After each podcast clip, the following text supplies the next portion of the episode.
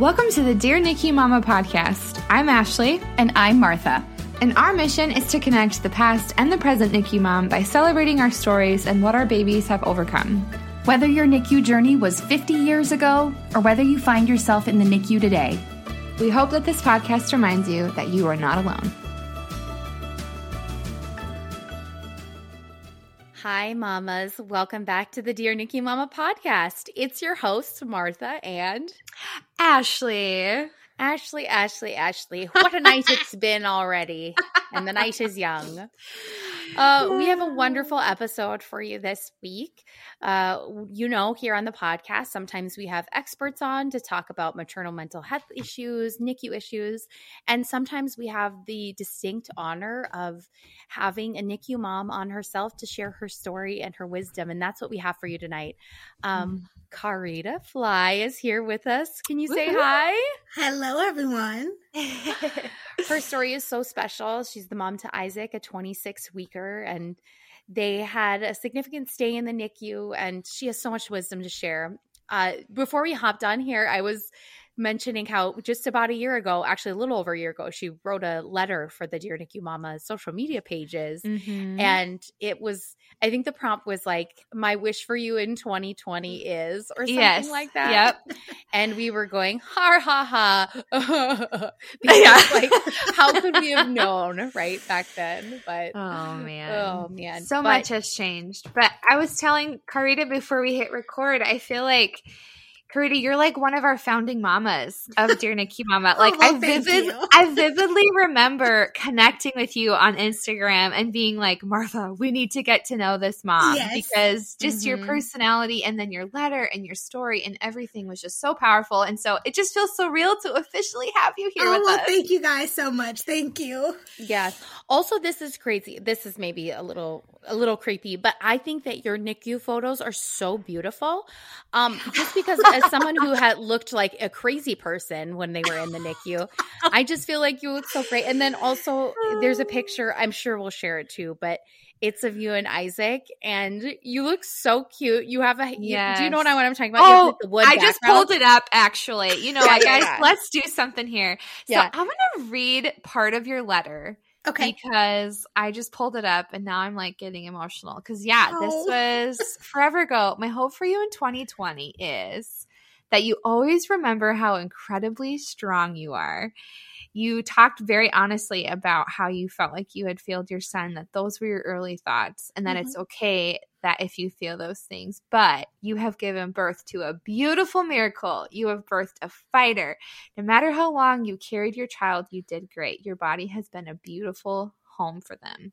You have given them mm-hmm. life, and there's no way that you have failed your sweet baby. Girlfriend, making us cry over here. Well, like, wait, I wrote that? yes, you did. Oh, I know. Oh, gosh. Don't make me cry already, guys. Oh, and now I'm looking at this photo of you guys, and you have this cute black hat on, and Oh, my your goodness. glasses, and I'm just oh, it's too Yeah, I- much. And also like the red lip, but like how Yes. do you do that without staining your teeth? I mean, that's a different podcast, but like I can't do that. I oh, my crazy. gosh. You guys are way too funny. Oh man, it's just so fun to have you here. It is. It's fantastic. And uh, you know, I we kind of jumped to the you know this beautiful end, this wisdom part here, but I wonder if you can take us back to the beginning of of what it was like getting pregnant for you. What what Mhm. pregnancy was like for you. Sure. So prior to me getting pregnant with Isaac, I had two losses, one at 14 weeks and one at 12 weeks. Um, at the time, the cause was unknown.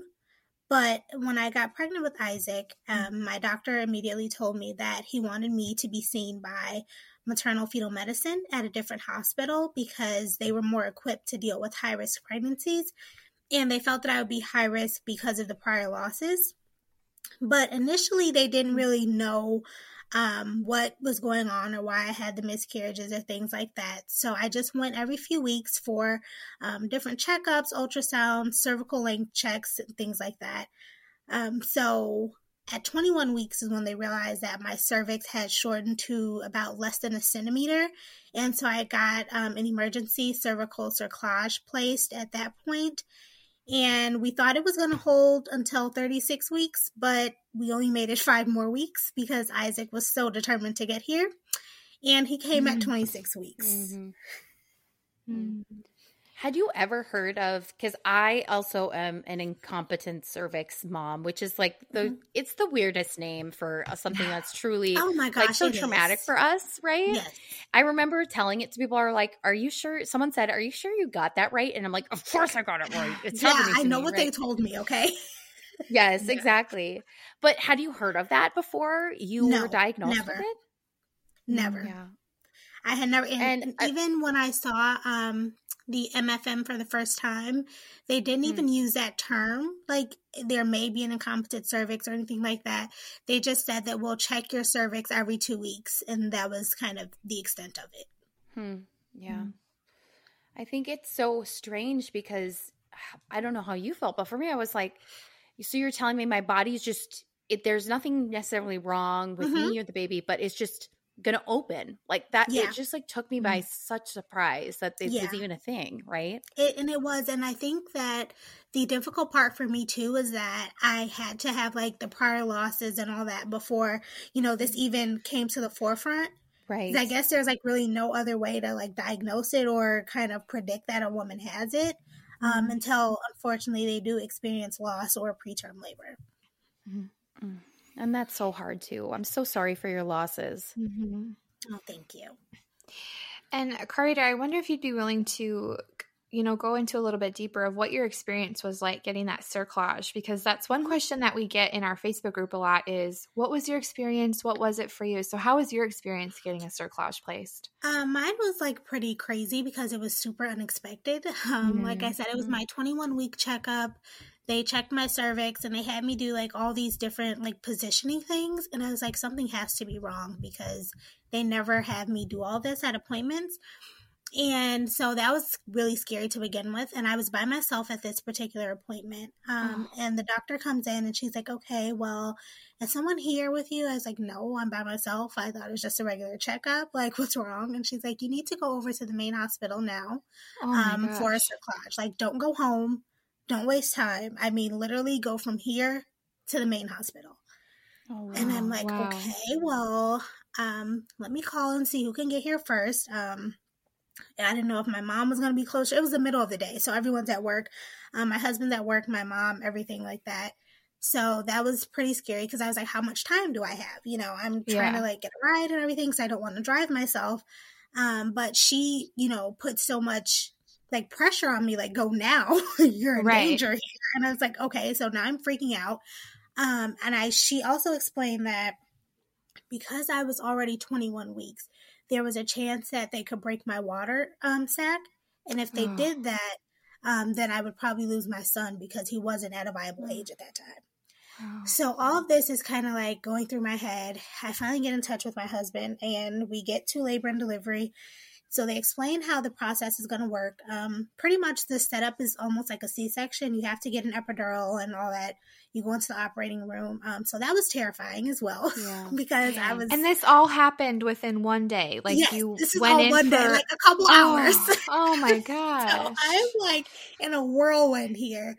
Um, I go from a regular ultrasound appointment to I'm on an operating table like, well, hopefully we get this right. If not, you're probably going to lose your baby, but we have to try um, thank God it worked. The cerclage was placed. The water didn't break or anything like that. Um, I was monitored, I think, overnight. And then I went home the next day with the instructions to just kind of take it easy, don't do anything, um, lifting, exercising, anything like that. I think it was like don't take a bath or something weird like that. Like you could shower mm. but don't bathe. I don't know.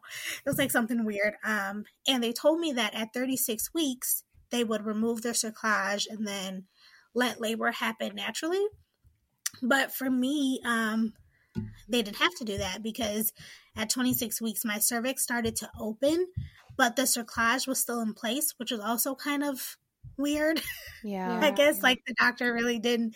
She's like, this is your six centimeters dilated, but the sir like the stitch is still right here. I feel it.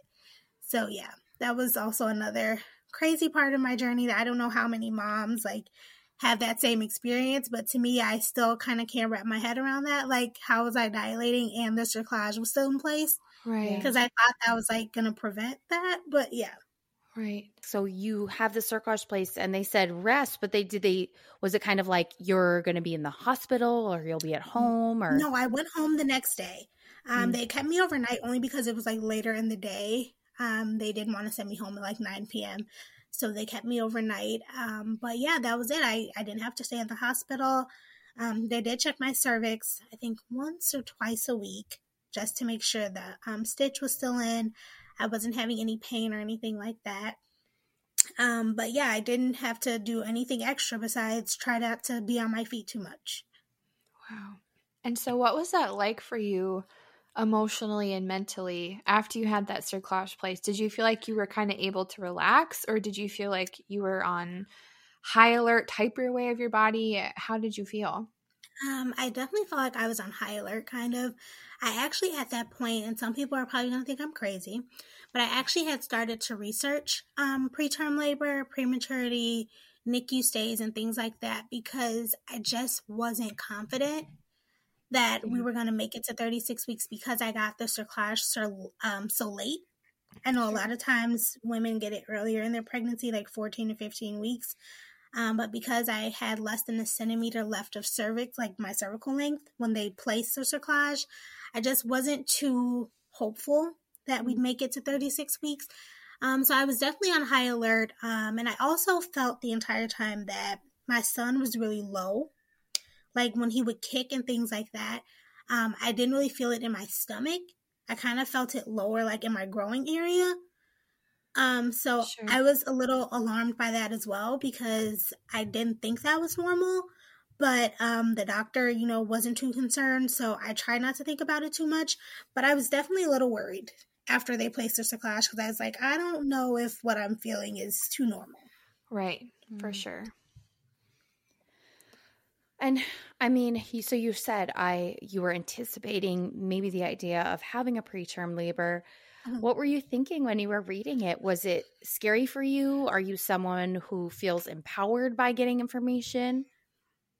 Um, initially, it was pretty scary because you read. I- mean, they tell you not to Google anything, right? Right. Because Google is like the worst. we know better, right? Exactly. exactly. And so, of course, when you're Googling things, I mean, you're getting the worst case scenarios. It's like they don't really give you the positive things. They just give you like all the things that could go horribly wrong if you go into labor too early. Um, and then at that time, I also learned what was considered, you know, viability, what wasn't, um, things like that. I didn't really get the positives of, you know, prematurity and the NICU and what could go right um, until I found like social media groups. And there were people sharing their personal stories, um, pictures of their kids and things like that. And I was like, okay, well, this makes me feel a little bit better. Like it may be a Right. crazy journey, but you know, there's hope. Yeah. Of course, Yeah. Google was not giving me that. Yeah. but yeah, right. um, so I'm really glad that I was able to find like other mom groups and things like that um, that kind of talked about the positive outcomes of their NICU stay. Right. Mm, for sure. And so, what were some of your early signs of labor that, you know, inclined you to go to the hospital when you did? Um, I I knew I was having contractions. Like Okay. I just knew that I was having contractions. The weird thing is though, I had a doctor's appointment that Friday morning, the day that Isaac was born. Oh. Um, my appointment was about 10 a.m. and I felt a little crampy, but the nurse was like, "Oh, you're not contracting. It's probably just you know the baby's growing things like that. He looks great. Everything's fine." This particular appointment, they did not check my cervix because I wasn't due for a check until the following week. Oh, wow. So when I got home, I kind of every few minutes or so, I was like, okay, something's off. So I started to time it, and I was having contractions every 10 minutes exactly. Hmm. It was about 4 p.m. at this time, and I was like, okay, I got to get back to labor and delivery because I'm pretty sure I'm having a baby today. Wow. Um, I called my sister, she was the closest, and I was like, I don't really know what's going on, but I think I'm in labor. Can you come get me? yeah. And she's like, What? I just took you to the doctor this morning. You were fine. I was like, Yeah, well, I'm not fine now. I was like, Something is not right. Mm. And then before my sister even got there, I lost my mucus plug. Oh my gosh. And Google told Oh, me Right. for sure Lots I was in labor. Yeah. like that was, you know, the one thing that I did look that up and they were like, yeah, okay, you're about to have a baby. So I was really freaking out at that point. Um, but again, it was still kind of hard for me to accept that I was in labor because I had just had a doctor's appointment three hours right. ago Right. and I was fine. But even when I got to labor and delivery and they hooked me up to all the monitors and everything, the nurse said to me again, she's like, I don't know what you're feeling, but you're not having contractions. Mm. Look, there's nothing on the screen. And I was like, lady, I am contracting. I Mhm. lost Yeah. my mucus plug. Like, I am in labor. Like, yeah. I don't know. So, yeah. Funny story, she was also nine months pregnant and she had her baby that night. And we Oh. all kind of joked that, like, I stressed her out. I feared her going to labor. But yeah, so we Oh had my our baby. She had a boy as well. We had our babies the same night, same hospital. What? Like as soon as her shift was Oh, over, she went into labor. So we always kind of joke like I made her go to labor. Um, but yeah, because she was like, "Oh, you're fine. Everything's fine," and I'm like yelling like, "I'm not fine." Like, Yeah, like I'm yeah. labor. I'm having contractions right, now. I feel. I know my body. Yeah. Exactly. So I gotta um, say, we hear that so often that, and I had that experience too with both of my Yep. kids. Me too. I was like, Mhm. I'm having the contractions. They're like, "Mm, it's not showing up on this thing that's Yeah. designed for like, uh, you know, beach whale level pregnancy, right? You know what I mean? exactly. yeah. So Right. I, Yeah. I'm like, we gotta figure it out. We gotta design it better. And also, Well, and the fact like- that you had lost your mucus plug is like a pretty significant yeah. sign that you are in labor. Yeah, and so Yeah. I was like so annoyed with her because I was Mhm. like, I know it's like really not your fault. Like you're just watching the machine, but I'm for sure having contractions here. And lady, like you're not trying to do anything to help me. Right. Right. so that was like a little. I I mean, I probably did send her into labor at that point, but That's okay that you had to advocate for yourself. right. I, I literally always like wanted to find her again after just to, like talk to her, but. Yeah, it was it was really weird. She they told me the next morning that she was asking about me and she wanted to know if we were okay and that she had Yeah. had her son as well. So yeah, it was oh. it was really funny. But um we did realize I was actually like in labor. I guess the medical team didn't until um the resident came in and she checked me and she's like, You're six centimeters dilated and I feel a foot. So Oh. you're about to go have a C section right now. she felt the fo- a foot. Oh my word. which is like the what why I mentioned previously when I was feeling the kicks. I was like, this is like in my growing? This is not like in my stomach. Right. This is weird. And I was like, you know, I've never carried a baby this big before. I don't know what kicks really feel like, but I'm pretty sure I shouldn't feel them down here. yeah. and that explained why I was feeling him kick for weeks, you know, that low, because apparently he was trying to escape. So I guess that He's was like, Mom, I want to meet you. I know. Like, I guess that was just he was trying to work his way out all that time. Um, so yeah, that was I guess when things kind of got exciting, in not a good way. right. when um they finally someone realized that I wasn't crazy and I was indeed in labor. right. Oh my goodness. So then they feel the foot. Mhm. And then was it just a mad dash after that? Or I mean what It what was. was. what was going through your head? Um, I don't really think I fully comprehended what was going on. It was just Yeah. kind of like everything was happening so fast.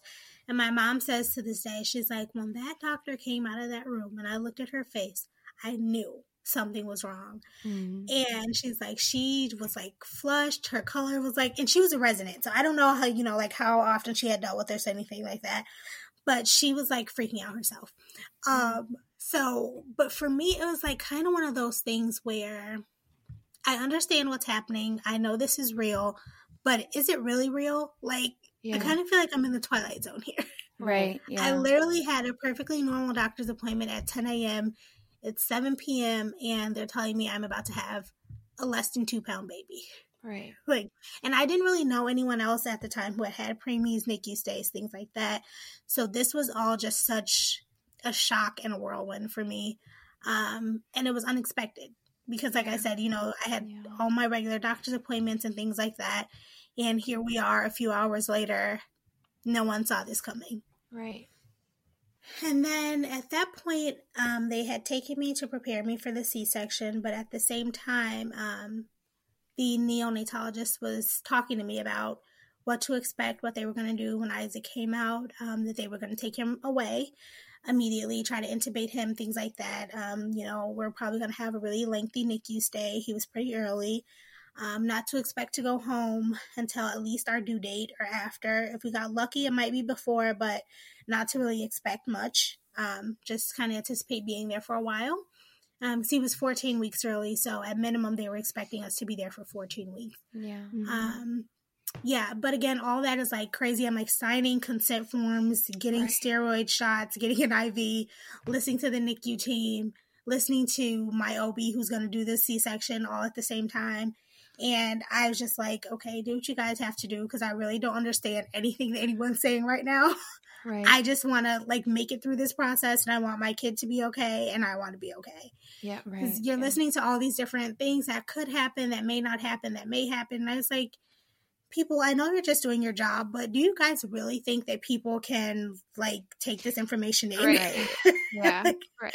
like, they're handing me pamphlets for like NICU. I was like, okay, I don't know, Yeah. just give it to my family. Yeah. Yes. Right.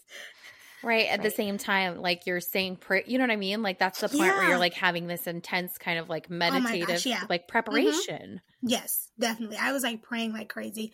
Oh. And when they asked me, they're like, okay, do you guys have a name? And so I was like, well, I kind of had a few choices, but you know what? We're going to go with Isaac.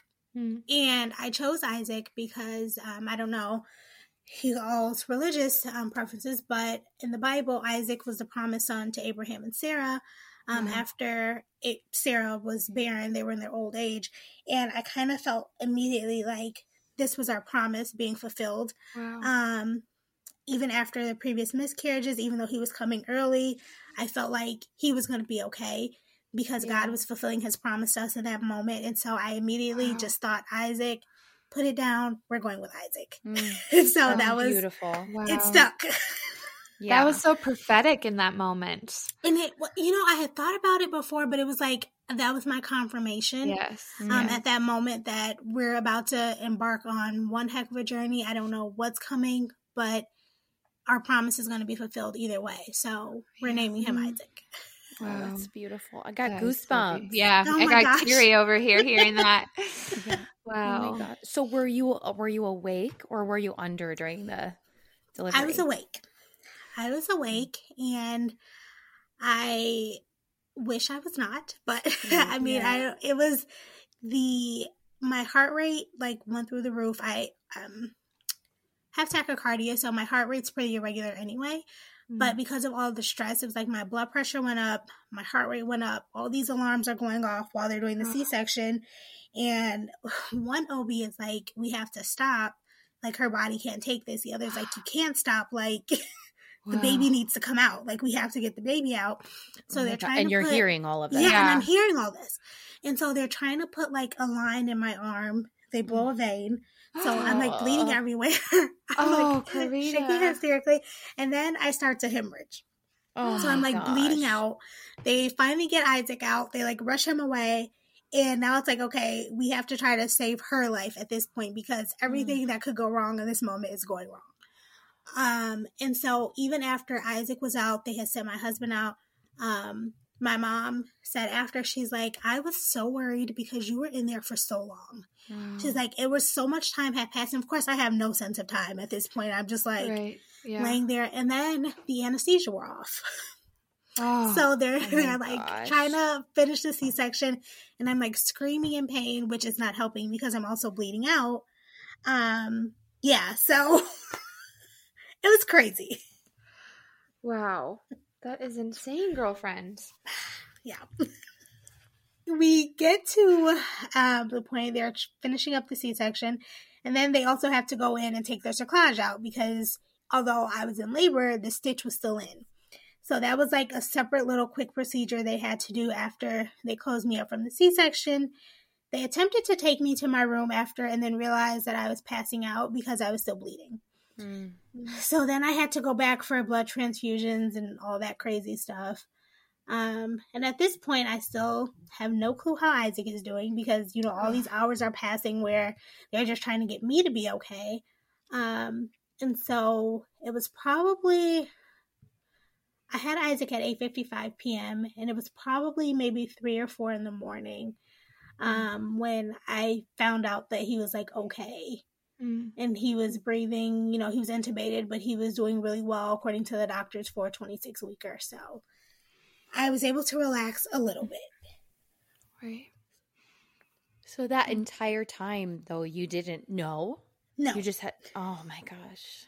and when they when they pulled him out, he did let out like this little whimper, which made me mm. feel so good because I was like, Yeah. okay, at least he's alive, you know, like it's a tiny little mm. cry, but like he's alive. Mhm. Because they told me that he probably wouldn't make any noise when he came out because he was so tiny. Mhm. Right. So I felt like he made that little noise to let me know he was okay. Like you probably won't see me for a while, but I'm fine. And so that was that was good for me that he even let out that little bit of a cry. Yeah. Right. yeah. Yeah. And it sounds like you had quite a lot of healing to do too. I mean, how long Yeah. was it before they let you go to the NICU? Um, I was able to go the next day. Um, I was able to be wheeled up the next day. Um, it was a little. That was kind of like I don't really remember my first time going to the NICU, and I'm gonna assume it was probably like all the pain meds and everything I was on. Yeah. Um, Absolutely. but like I don't, I kind of like briefly remember the doctors talking to me and everything, but it wasn't until like two days later when I went up for rounds that I kind of fully got the picture of where we were. You know, Right. you have this 26 weeker. He's one pound, 13 ounces. Um, by the standard, he's doing okay for a 26 weeker. Um, but then they tell you that he may have brain bleeds and, you know, all these other things that they expect from micropreemies. So that's kind of when I mentally started to prepare for the journey that was ahead because I knew we'd be there for a while. Right. Yeah. And so your husband had the chance to essentially meet Isaac prior. So Yes. did you like see pictures of him? I did, I did. And let me tell you, he looked so big on the pictures Right. compared to like when I got up there, I was like, this is not the same baby. Right. Like, you showed me a huge baby. This baby's Yeah. like teeny tiny. But I mean pictures do that. Um Yeah, but he yeah. did. He he was able to go up there. That was the only thing that was like a shocker to me that he just seemed so much bigger on the pictures. Right. So I really wasn't prepared for like this tiny Yeah. little fragile baby. Um, Right. But I mean, he, they told me that he was doing okay, that he looked good. Even the nurses were, you know, saying like he, he had really good skin, and I was like, what does that mean? yeah. Why don't all babies have skin? Like what they? And then Yeah. that's when I learned that some babies like have to um, get like extra care and things like that, and some even have to be bagged for a while. And they were explaining that they didn't have to do any of that with Isaac. So I was like, okay, well that's a plus. He's doing Yeah. pretty good so far.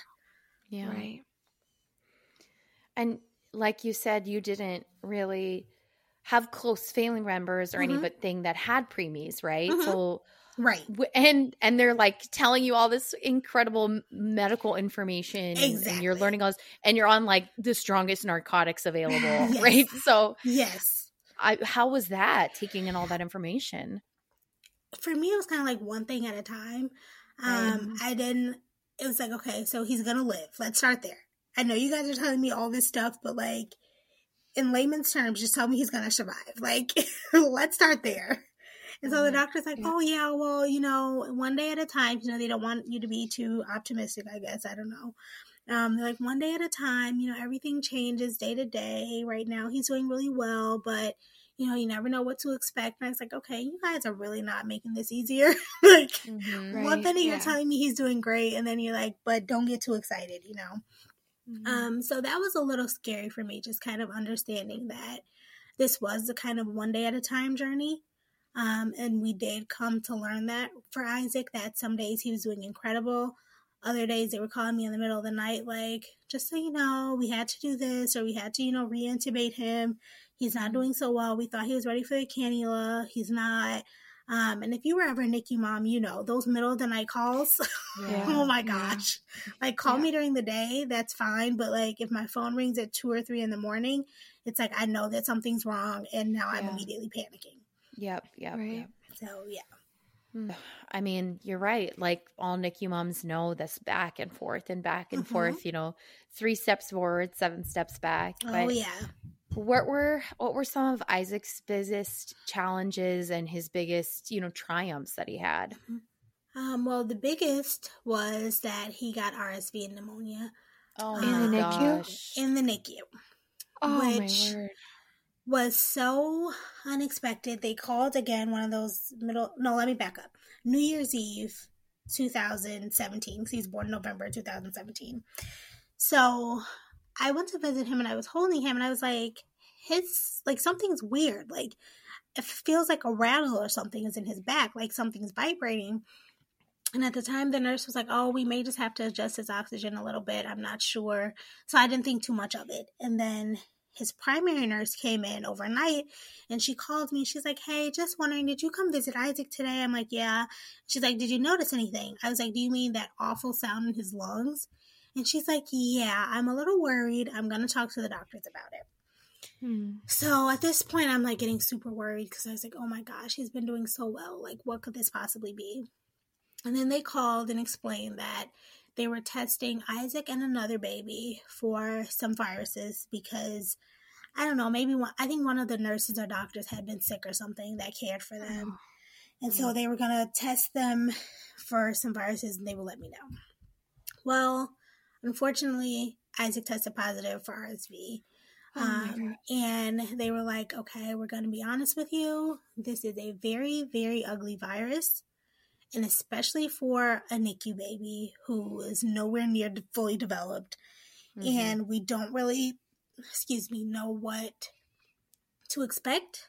Um, hopefully, at around day seven, we see some improvement, but he's probably going to get really sick before that. Oh. And so I was like, what do you mean by really sick? Like, I mean, like what? I, I don't know what's really sick for a NICU baby. And I could have never been prepared for what was coming. Oh. He got more than sick. Like, he actually um, ended up on oscillator, which is one of the largest ventilators that they have in the NICU.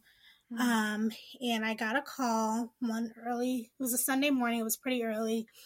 And the doctor was like, Can you be here in about 10 or 15 minutes? Because we don't think Isaac's going to make it. Oh um, he's been like fighting really hard, but his lungs and everything are just like, they're tired. Um, Oh. even on the oscillator at the highest settings, he's like not doing anything. Oh. So I was like, oh my gosh, okay. So I rush to the hospital. I'm like flying there. I get there, and the nurse says, You can't come back right now. And I was like, What? He just told me to get here in 10 minutes, and I like flew here and I can't go back. So, being completely honest, I was like, Oh my gosh, he passed away. Like, he Oh. passed away, and that's why they're not letting me go back there. So, I'm like freaking out. But um, they were actually putting a larger breathing tube in at the time to kind of hope that that would help him a little bit. Um, but they still were pretty sure that that day would probably be his last day alive. So to put it, the doctor tried to like say it in the nicest way possible. But he's like, this is just like nothing's working. We're doing everything, and I think he's just too tired. And so I was like, oh my gosh, you're kidding me. And prior to this, we didn't have like any issues in the NICU. He was literally Mm. just like there growing, eating, you know, learning to eat, learning to breathe, and that was it. Like we didn't have any major complications. So we were not expecting this at all. And then they started to talk to me about putting him on ECMO, um, which is for adults, isn't even really that safe. So they were explaining that for a baby, what it is is like they hook you up to a machine that kind of removes all the blood from your body to clean it and then puts it back in. Yeah. Mm. And so they were going to have to transfer him to a special hospital to do that, but they didn't even think he was healthy enough for a transport.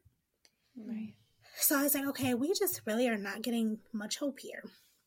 Um, and that was really scary for me. But it was like kind of that thing where I was like, nope, I named you Isaac for a reason. The Mm. promise is still going to be fulfilled. You're going to be okay. Like, it's really scary right now. I'm freaking out. I don't know what's going to come of this, but you're going to be okay. And he was, much to everyone's surprise. It was like two days after that, he just kind of started to turn around for the better. Um, Wow. They didn't have to transfer him, they didn't do anything like that. It's like he, we were praying. My pastors came to the hospital to pray with him as well. And a couple of days later, he literally just started to turn around for the better. And Wow. he progressed from there. Wow. Oh, Wow. what an incredible baby and an incredible mom. Oh, thank you. Uh, You know, and to be honest, I've I've never heard about a baby getting RSV in the NICU. I feel like that's the Yeah. one thing that's like the warning label when you're about to leave is like Mhm. be beware, you Mhm. know, careful about RSV. And so to be confronted with that while your Yeah. baby is in the NICU In would be so scary. And I think, um, and I'll also add, they actually had to have PICU doctors come down to kind of figure out like how to treat him or what to do because that's who usually dealt with RSV. right. Right. Um, they didn't deal with it in the NICU. I think they said it had been maybe three or four years since they'd had a baby in that NICU with RSV. Wow. Wow. Oh my gosh. So it was pretty crazy. They were like calling other hospitals to like get advice on what to do, things like that, because they were like, I like nothing that we're doing here is working. And he's fading and we don't want that. Like we really want to try to save him. So yeah, it was definitely a huge team effort. And so I'm Right. always grateful for that. Yeah. Wow. That's amazing. So he fights back after this incredible, you know, uh, surprise comeback. The Mhm. comeback kid. That's Exactly. Isaac. Exactly. Yes. and he's this little miracle. And you know, you mentioned that he, you know, obviously had to be on a greater amount of um, oxygen support. Mhm. Did he have to kind of rebuild back to where you were at? Because you were, He do- did. you know, Yeah. okay, yeah, Yeah. Um, and that was hard for me too Yeah. because in the beginning, one of the doctors would always kind of joke and say, Oh, he'll be home in time to watch the Super Bowl with you guys. He's doing great. Mhm. Well, that didn't happen, obviously. And you know, it's so weird that that just kept popping back up in my head. Like, but he said he was going to be home for the Super Bowl. Right. You know, and I guess that's why they like say that, you know, they don't like to give you a projected um discharge date until it's like right there. Because I was like, but the doctor said, you know, and I was like, okay, well, nobody could have predicted that he'd get RSV. Like, of Right. let's, course, you yeah. can't really be mad at anybody for that, you know. Yeah. the doctor said it because he was doing great, you know. He was just Yeah. excited that he was progressing so well, so he made that statement. But it was like one of those little things that just kept playing over in my head, and I guess that made everything even more difficult because you had a finish line in your head, and it's like Right. now that has to be pushed way back Mhm. right. because we're Yeah. pretty much starting over. Yeah. Right. And at what point did he get like how many days in were you guys when he got RSV? Um, he was. 34 weeks gestation, I think, at that time. So a Oh, little under 10 Oh weeks my we had been in the. NICU. yeah, he was still very fragile, which is like why they were anticipating that um he was gonna not survive RSV because they're like he has no reserve in his lungs. He's still on oxygen. Like there is nothing. I mean, this Yeah. virus is probably gonna take him out because it's he can't fight it. There's no way he can fight this. Yeah. Right. And so as he was kind of, you know, rebuilding that strength and kind of rebuilding that lung strength, you know, what was the remainder of his NICU stay like? Um, he was in isolation for a while, which was also kind of sad for me because I was used to kind of interacting with the other moms, you know, going in and out of the yeah. NICU, but in isolation, just you in a room by yourself.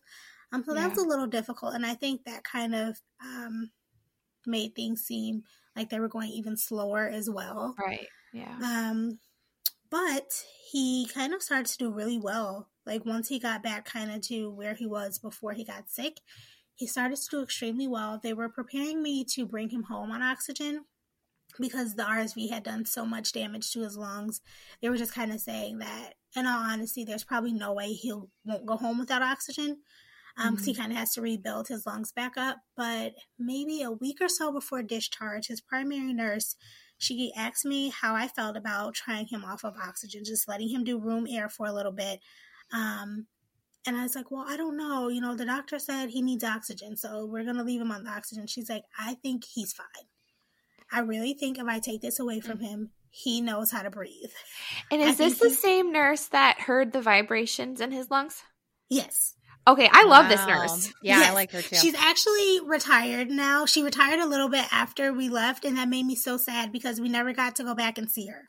Sure. Mm. And so I was like, I, I'm really like on a hunt for this nurse, okay? So Yeah. I'm like I, I like Google her and everything. And I was like, I don't I just want to find her Oh, and tell her that Isaac is doing so good now. yeah. But yeah, so she yes, she did. And she told like the whole floor, she's like, I'm gonna take this baby off oxygen if the machines beep, if his saturations drop, like leave him alone.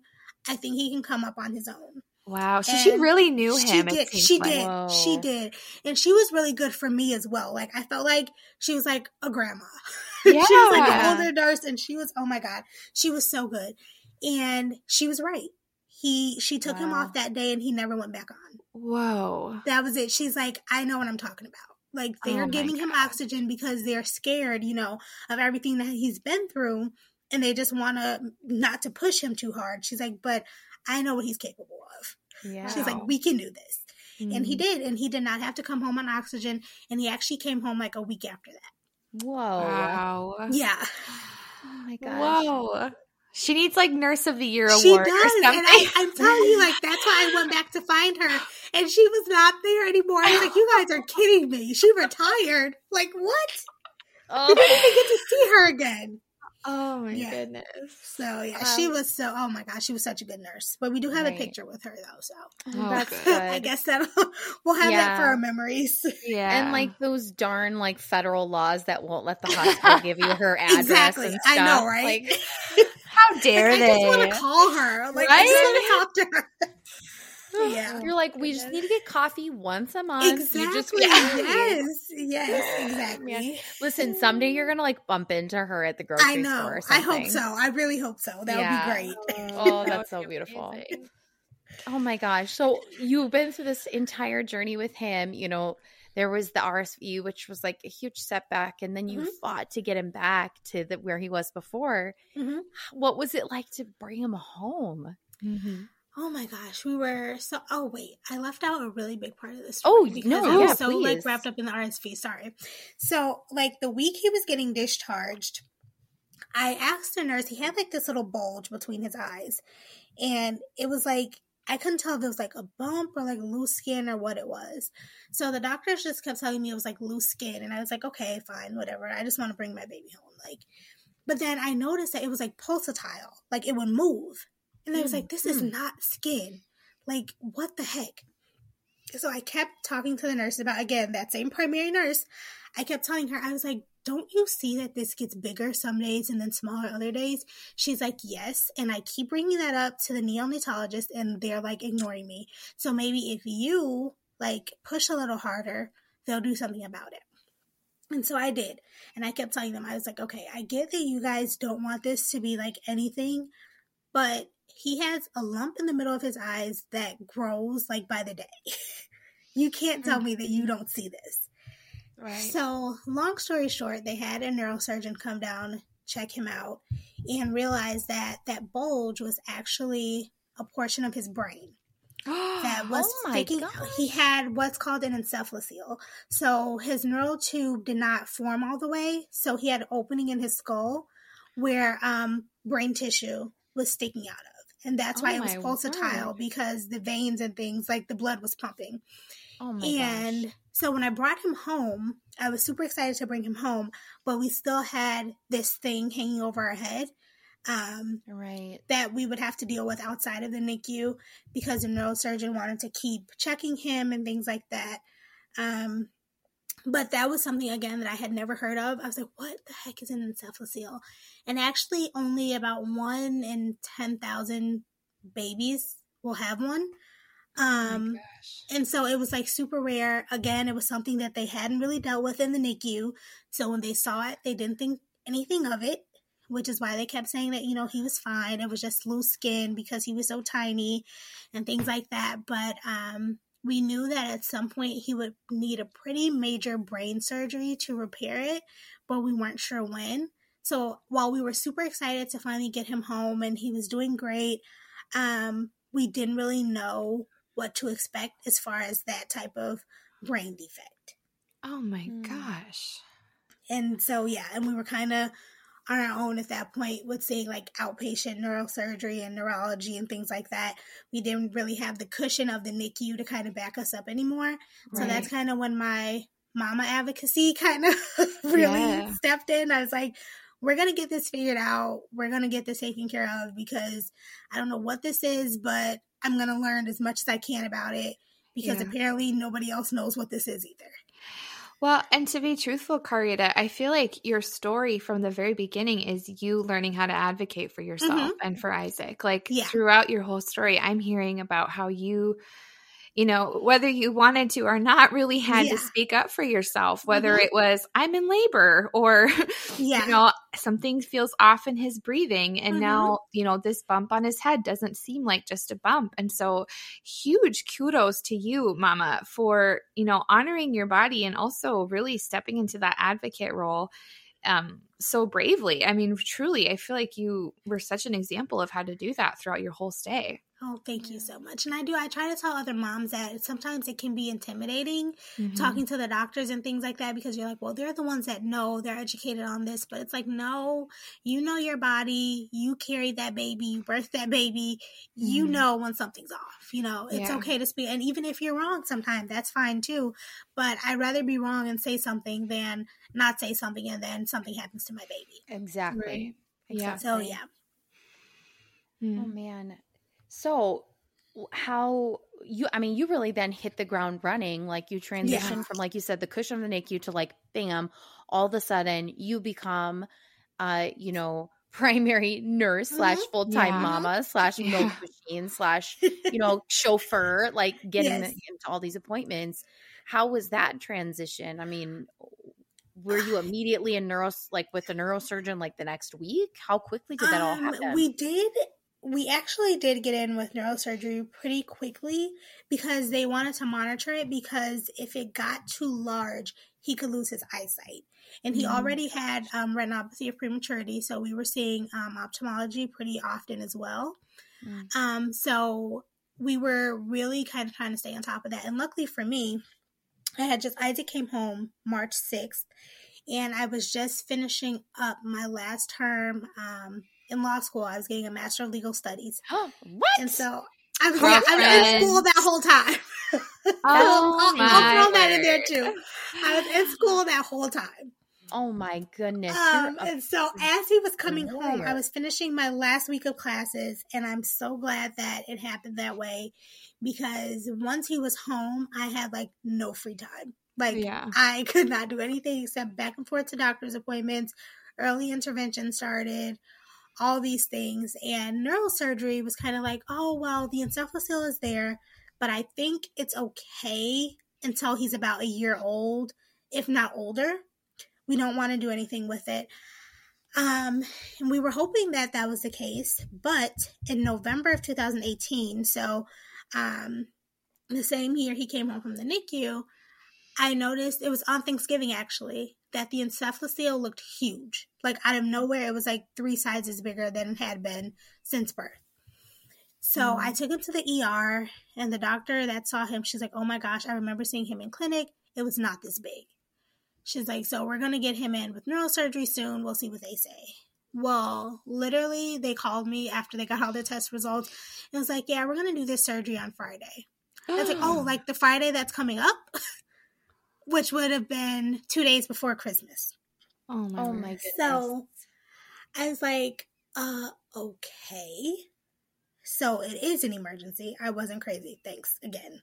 Because Oh, clearly I knew what I was talking about once again. Mhm, mhm. Um, you. Yep. And so, and, and again, and that's the thing that I always try to push with advocacy too, because I feel like doctors see so many different patients and they often kind of just group everyone the same way. Mm. And they're like, oh, well, I've had a patient with this before and they were fine. So your kid's going to be fine. And it's like, no, everybody's different. And I need you to address my case the way Mhm. that it's happening to me. You know, not the way that the textbook tells you to address it. Yeah. And he did end up having the surgery. And the doctor, he's like, once I got in there, I realized we were in for way more than we thought. The hole in his skull was way bigger than we thought. Mhm. Um, so I'm glad we did the surgery when we did. And he ended up having a full craniotomy. So wow. um, hopefully this isn't too much, but he um, incision from one ear to the next, a hairline incision, um, and they took a piece of skull from the right side of his head to put it between his eyes to cover up the bone, and then replace that with the metal plate. wow. So it wasn't something that I don't think I was ever ready to experience. No. but it was like one of those things. It was like I have a really incredible kid here. Yes, like yeah. he does not like. I mean, I know all parents say that, but after that surgery, it was kind of like there is nothing in this world that I can't do if my kid can make it through this and like be fine, you know? And I was like, surgery. yeah, and it was like it, the surgery was actually six and a half hours long. It was a, a Wow. really like major surgery, Mm. and it was unbelievable. But it was like our own little Christmas miracle that we got. He made it through the surgery, and he was okay. And even now, two and a half, almost three years later, he it's like you wouldn't even know that he had the surgery. Like he the Yeah. the incision healed beautifully. We have not had any complications with the metal plate. And of course you freak out with a toddler and a metal plate in their skull, right? Every time he does something, I'm like, Oh my god, please don't fall. Yeah. Please don't bump your head. Please no, don't get up there, Isaac. But I was like, I have to let him be a kid, you know. Mhm. I have to I don't want to take that away from him, but it's hard with that in the back of your head, you know, that he has an artificial bone placement and a metal plate in his skull. And he's a toddler. right, Yeah, right. So, yeah.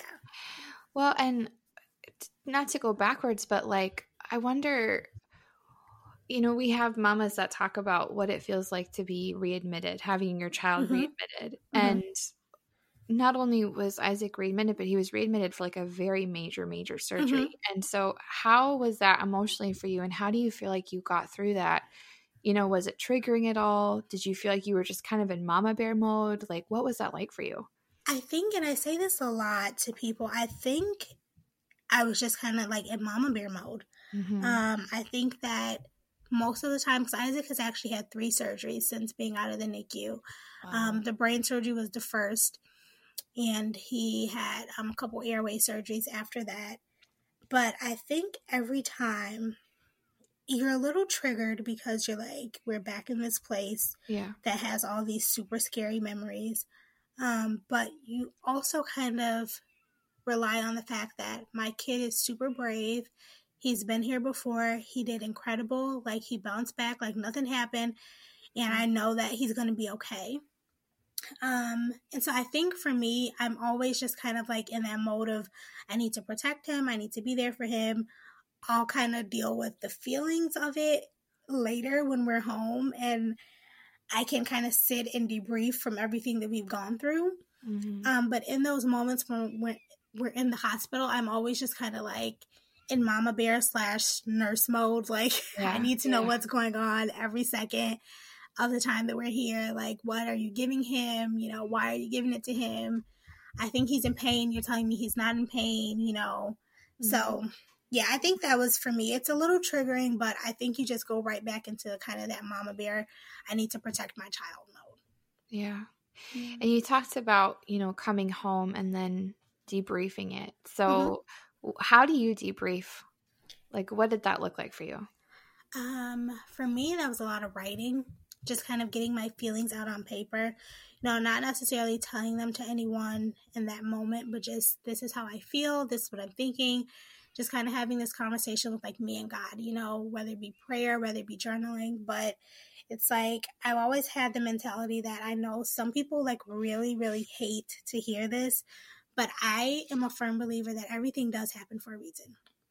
And everything that you go through, you can learn from it. You can take something from it. And that's kind of what debriefing looks like for me. Just kind of praying through those feelings, writing it out, and it's like, okay, what can I draw from this? You know, what can I take into the next phase of my life that I learned today in the hospital or this past week in the hospital?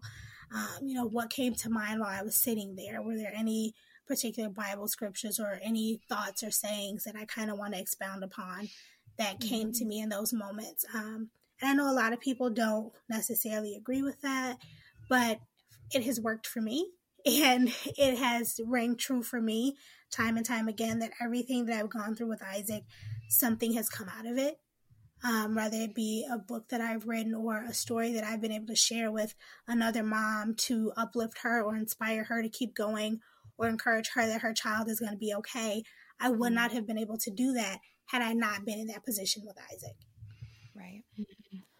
And I think you make such a good point because it's not, you know, I think when people hear that, it, it's not like this. It, it happened and then something frivolous came out of exactly. it, right? You're talking about things that you never would have dreamt happening on both ends, right? Yes. Um, you have these these traumatic things that happen with Isaac, but also maybe lifelong friendships that you didn't yes, have before, absolutely. right? Absolutely. So yeah. I think it's it's um it's not an either or you know it's mm-hmm. it's like both and in this life and i think yes. that's super wise. I can't wait to read your book karita. Oh that'd be great. so karita we talked a little bit about advocacy in the nicu and out of the nicu but as many nicu mamas know oftentimes you come home and you're flooded with appointments, right? There's mm-hmm. therapies. You're kind of adjusting to these new schedules. And yes. so, you know, what were what was it like for you to kind of transition into that type and style of motherhood? Um of course very unexpected because you know when you think of becoming a mom, you just think of the most basic, right? Like what you see on TV, you know? yes, yes. So, and it's like, wow, this is like nurse mom kind of thing. Right. I never yeah. saw this coming. But um, it was a little difficult for me initially with all the therapies and everything. It was kind of e- like emotionally difficult um, because you're kind of just like, oh, I just want my child to be like a normal baby, just develop normally. Yeah. You know, I don't want to have to worry about all these therapy milestones that he's not meeting. And then if you've ever had an EI meeting, you know, it's like they find any delay they can. yeah. And I know they're yep. just doing their job, but it gets a little heavy sometimes. But um, again, it was kind of like, you know what, Isaac is doing incredible. I'm just going to go with that. Um, I feel like perspective is everything. Yes, we have all these therapies and all these appointments, but overall, he's doing great. And so I'm going to be proud of that. I'm going to, you know, be excited for the milestones that we are meeting and the ones yeah. that I know will eventually come. Yeah. Um, but it was a little heavy initially until I kind of changed my mindset and how I was looking at it and just a one day at a time. We have to do this. He's still here. He's still living, breathing, doing great. He's doing his best. So I'm going to keep doing my best, kind of thing. Yeah, for sure. And I wonder, do you have any words of encouragement for like a fellow NICU mama who's maybe newly immersed into this world of speech therapy and occupational therapy and all of the therapies and the evaluations? You know, what words of encouragement would you give to a NICU mama who's finding herself newly in that place? Mm. Don't just take all the, you know, things that they're telling you and see it as a bad thing because sometimes it's so easy to get discouraged when you find out that your child needs therapy or you know first he was only getting pt and now we have to add ot and developmental therapy and all these things like you automatically feel like you're doing something wrong or you know you're not working with your child hard enough. Don't ever feel that way.